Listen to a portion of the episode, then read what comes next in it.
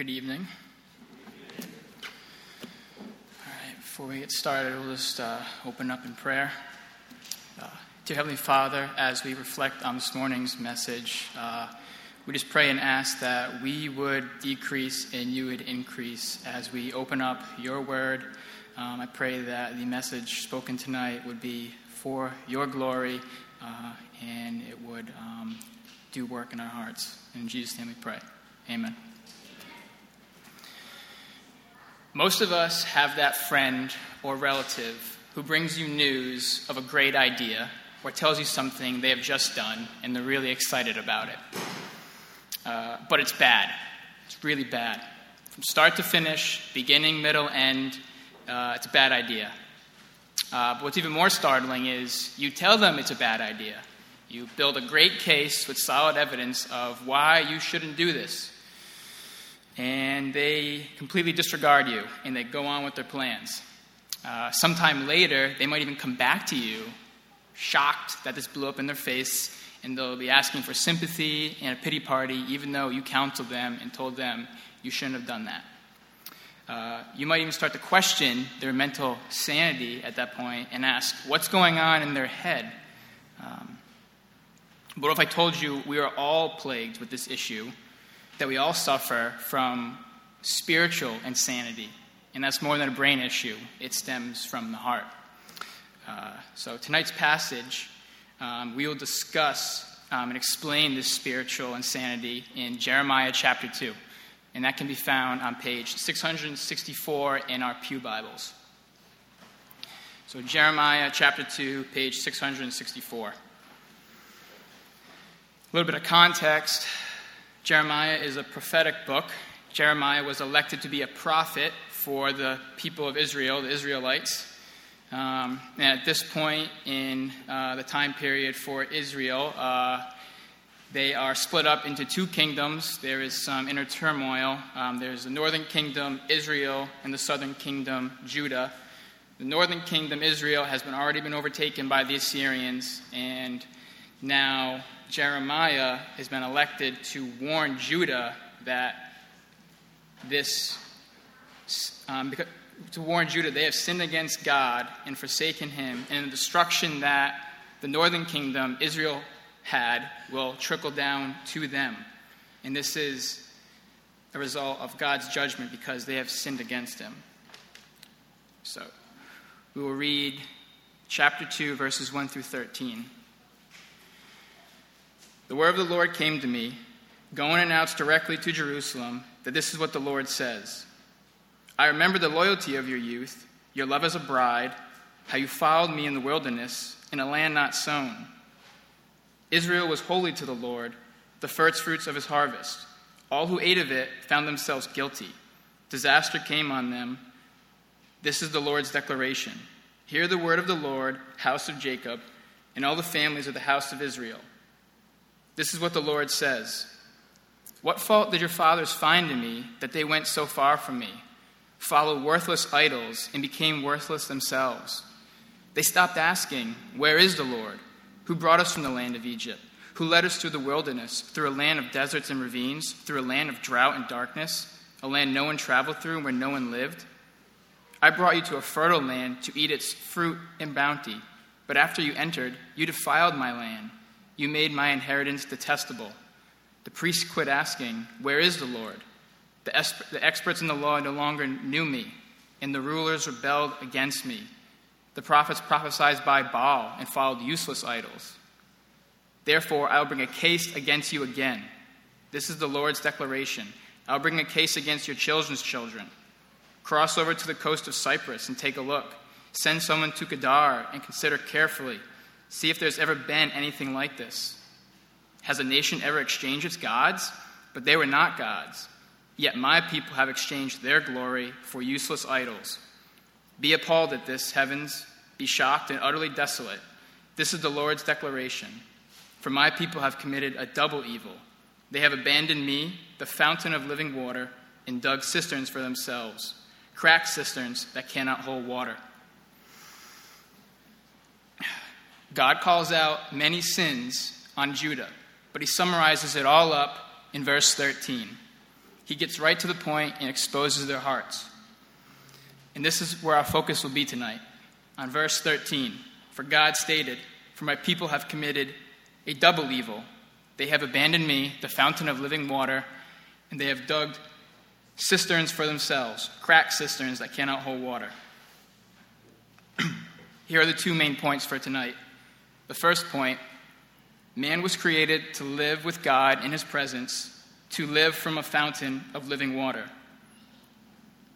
Second point if we seek to live apart from God, we will die.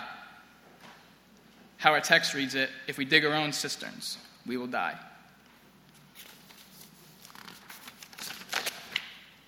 The double evil God charges Israel with is not solely their issue. This is a ch- charge against mankind as a whole. We all fall under this sin. To understand this pattern of sin, we need to see that this sin has plagued mankind altogether, and it's in our own individual hearts as well. As we read and see Judah's relationship with God, I want to reference the creation and fall of man in Genesis to hopefully aid in understanding this double evil that God charges us with. So let's first look at Judah's relationship with God at the time of Jeremiah. Judah was God's chosen people. God told them, You'll be my people, and I will be your God. The Israelites came up as a nation because Abraham was promised by God, I will bless you with a nation, and that nation will bless many others. So they, Israelites, are the byproduct of that promise. God, reminds them of who they were or who they once were when they were his people and they were faithful to him. In verses 2 and 3 in Jeremiah, God says, I remember the loyalty of your youth, your love as a bride, how you followed me in the wilderness in a land not sown. Israel was holy to the Lord, the first fruits of his harvest. All who ate of it found themselves guilty disaster came on them. God recalls when Israel was faithful to him in his covenant promise. They were his first fruits, they were blessed by him. Anyone who threatened them was destroyed. Why? Because they were God's people. They lived in the promised land, they lived with God, who was their greatest blessing. Like a bride married to the groom, they worshiped and they were faithful to him. This parallels the creation of mankind. In Genesis 1:26, God says, "Let us make man in our image according to our likeness." And not only were we made in his image, we also bear his spirit. Genesis 2 7 states, "Then the Lord God formed man out of the dust from the ground and breathed the breath of life into him. And the man became a living being. Man was given physical, mental, and spiritual life to bear the image of God. God also made a covenant with man in the garden. He put man in the garden to work it and to be fruitful. Man was blessed with everything on earth that God had made, including, and most importantly, himself. Like the Israelites and man in the garden, man's best gift was living in the presence of God.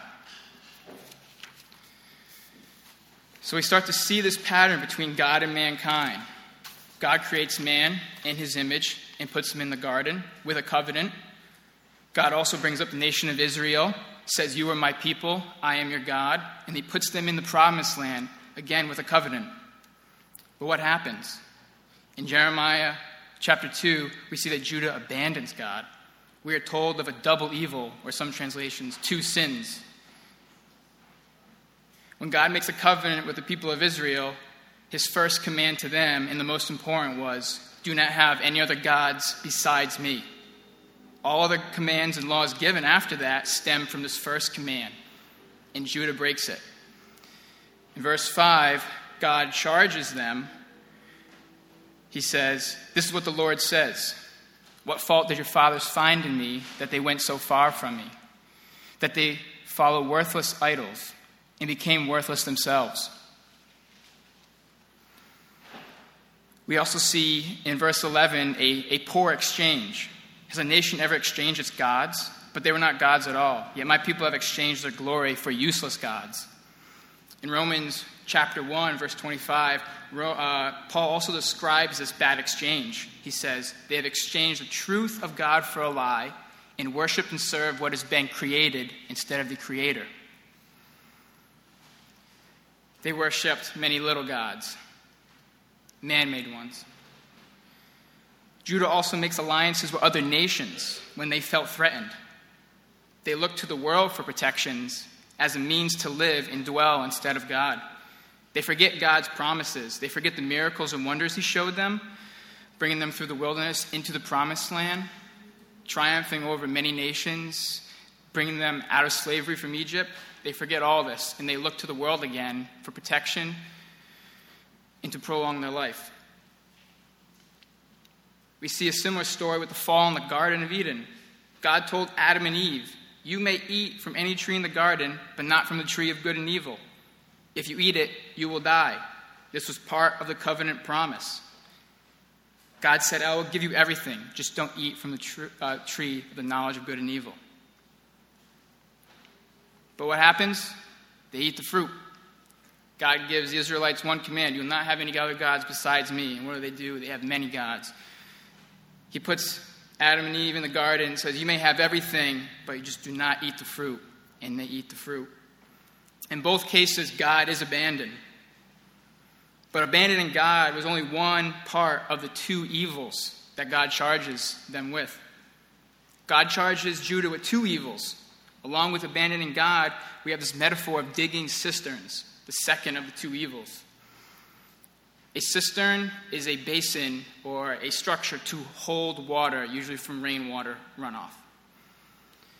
So, how does God use this metaphor? He is saying, You have left me, the fountain of living water, abundant water. You do not have to go anywhere else because I am the fountain of it. It comes from me.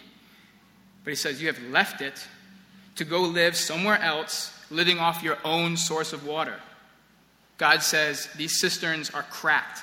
He is saying they are no good and cannot sustain them.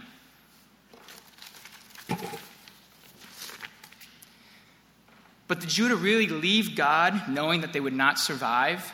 Did they really go and put all their chips in on cracked cisterns? Did they really say to God, God, we are tired of being blessed by you.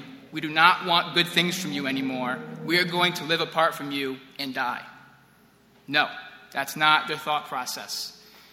These cracked cisterns, or other means of living, appeared to be sufficient and usable. They had to have some appeal to them for them to leave, to leave the Lord. And one of them was worshiping many other gods. They were prophesied by Baal. Baal was uh, a god of fertility, so to say or he would bring uh, good weather for crops. They worshiped these little gods because they were man made idols and satisfied the evil desires of their hearts, usually giving them earthly riches and fulfilling sexual desires. Shortly before the time of Jeremiah, when the Assyrians were the superpower nation of the time period, Judah made an alliance with the Assyrians. They thought, if we are to live and prolong our nation, we must make a deal with Assyria because they are chewing up and spitting out all the nations. And if we want to live, we're going to have to do something. So they made a deal. But this backfires on them. Yes, they were safe for a short time, but they were not free. They had to pay the Assyrians a large fee for this protection, and they were counted as a kingdom under Assyria, not their own. And what came of the Assyrians after this? The Babylonians. The Babylonians wiped them out. The Assyrians were no longer the biggest kids on the block at that point. The deal Judah made with the Assyrians was no longer valid, and now they feared the Babylonian invasion. And that is where they are at right now in Jeremiah chapter 2, as Jeremiah prophesies to Judah. This invasion would eventually lead them into enslavement. They would be taken out of the promised land. Their false gods did not give them long lasting provisions, and their worldly alliances had failed them.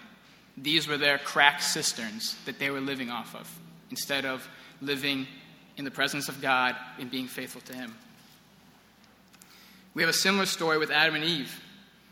Eve knew eating the tree would lead to death. The serpent doesn't straight up tell Eve, Yes, God is right. You will eat the fruit. You will die if you eat the fruit. But hey, let's take a bite of it anyway. No, the serpent deceived Eve and says, No, you will not die. In fact, God knows that when you eat it, you will be like him and your eyes will be opened. Adam and Eve pursued knowledge to make them like God, equals, or to rule themselves. This was their cracked cistern that fueled eating the fruit. And they got what they wanted. They got the knowledge. But this also came with a price. The knowledge gained did not make them like God. They were separated, no longer living with Him. Sin, this sin, the consequence for the sin was to get kicked out of the garden, out of the presence of the Lord. The common denominator between Judah in the fall in the garden is they both forsake God for what seems to be better. Our hearts deceive us. It will twist and manipulate God's commands and truth so that it appears that what is outside of the Lord's commands is better, and this will fulfill us.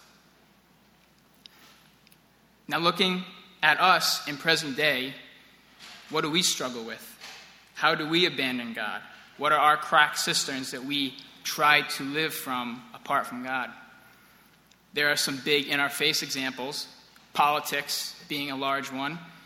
Each party tells us something we want to hear and promises us the world, but we know this is not true. For one party to win, another must lose. And we have this vicious cycle. One party wins and the other falls into despair, and the people lose hope because their salvation was in that party and is not triumphant. So their hope gets rattled. Society tells us freedom is our hope and salvation. We have to be free from everything free from men, free from God. Even our bodies are oppressing us now.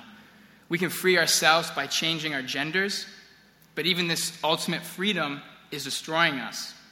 This is not how God intended us for, to live. Society is also fickle. You will work hard to conform to society, and it will tell you exactly how to live in that moment of time, and it tells you to put all your chips in. And the very society that accepts you in one generation will cancel you out in the next. This double evil is also prevalent in our everyday lives. Putting this, these verses in front of me and living out these verses every day, you start to realize the, how small and stupid the things are that you give into instead of being faithful to the Lord. Uh, it's easier to give into porn or have a sexual relationship outside of marriage because we don't have a spouse or are tired of waiting, or a spouse that God has given us is not enough. So we produce our own means and go outside of what God has ordained or given us. We look at our jobs as sources of, of life God may promise to bless us and provide us, but that might not be up to our standards at the time, so we chase money and promotions. We don't we fear saying no to our bosses or our jobs, fearing a loss of money or the loss of the job itself. So what are we to do? If we have abandoned God and we are all in this situation and it's a heart issue at the root of it, how can this be fixed? Each time man is unfaithful to God, God has been merciful. He is faithful and keeps his promises even when we are not. In the Garden of Eden, before they are cast out of the garden, God promises redemption through the seed of the woman. He curses the serpent and says, The seed of the woman will crush your seed, meaning that the sin that came about in the garden will be crushed by the woman's seed. In Jeremiah chapter 31, verse 31, God shows a foreshadowing of the gospel. When the Babylonians take over Judah, capture them, they enslave them, and they are exiled to a foreign land, and they are apart from God, they are apart from the promised land. But God says that He will bring redemption to them. He says here in, the, in a new covenant to uh, the Israelites Look, the days are coming. This is the Lord's declaration. When I will make a new covenant with the house of Israel, with the house of Judah, This one will not be like the covenant I made with their ancestors on the day that I took them by the hand to lead them out of the land of Egypt. My covenant that they broke, even though I am their master. The Lord's declaration. Instead, this is the covenant I will make with the house of Israel after those days. The Lord's declaration. I will put my teaching within them and write it on their hearts. I will be their God, and they will be my people. No longer will one teach his neighbor or his brother, saying, Know the Lord, for they will all know me. From the least of the greatest of them, this is the Lord's declaration For I will forgive their iniquity and never again remember their sin. God makes a covenant promise with man, with Israel, and they can't hold it. Their hearts do not love him and eventually stray away, and they are unfaithful. So God intervenes again by grace, and he says, I'm going to produce a new covenant, one that man cannot break. Because I'm going to have this covenant written on their hearts. He is foreshadowing the return not only of Israel to the promised land, but the promise of Jesus Christ, the gospel, to fix our heart problems. Jesus is our only way to return to God. Jesus Christ takes the responsibility for our sins by dying on the cross. Not only does he wipe away our sins, he brings us the Holy Spirit. This Holy Spirit dwells in us, gives us hearts to love God, to want to be righteous, and gives us the faith to believe in Jesus Christ, that when we have faith in him, we will have eternal life.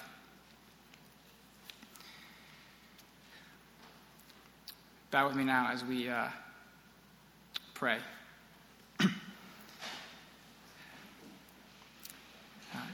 Dear Heavenly Father, Lord, um, thank you for your grace and mercy that you have on us, that you would give us Jesus Christ um, to redeem us from our sins um, and give us new hearts, Lord, to love you. Um, pray as we go throughout our week, Lord, that we would put ourselves before your word, before your commands, before um, you as a holy and righteous God and see that we have sinned and that we have strayed away. I pray, Lord, that we would confess our sins to you, see our faults, and, our, and see that Jesus Christ has taken the consequences for this. In your name we pray. Amen.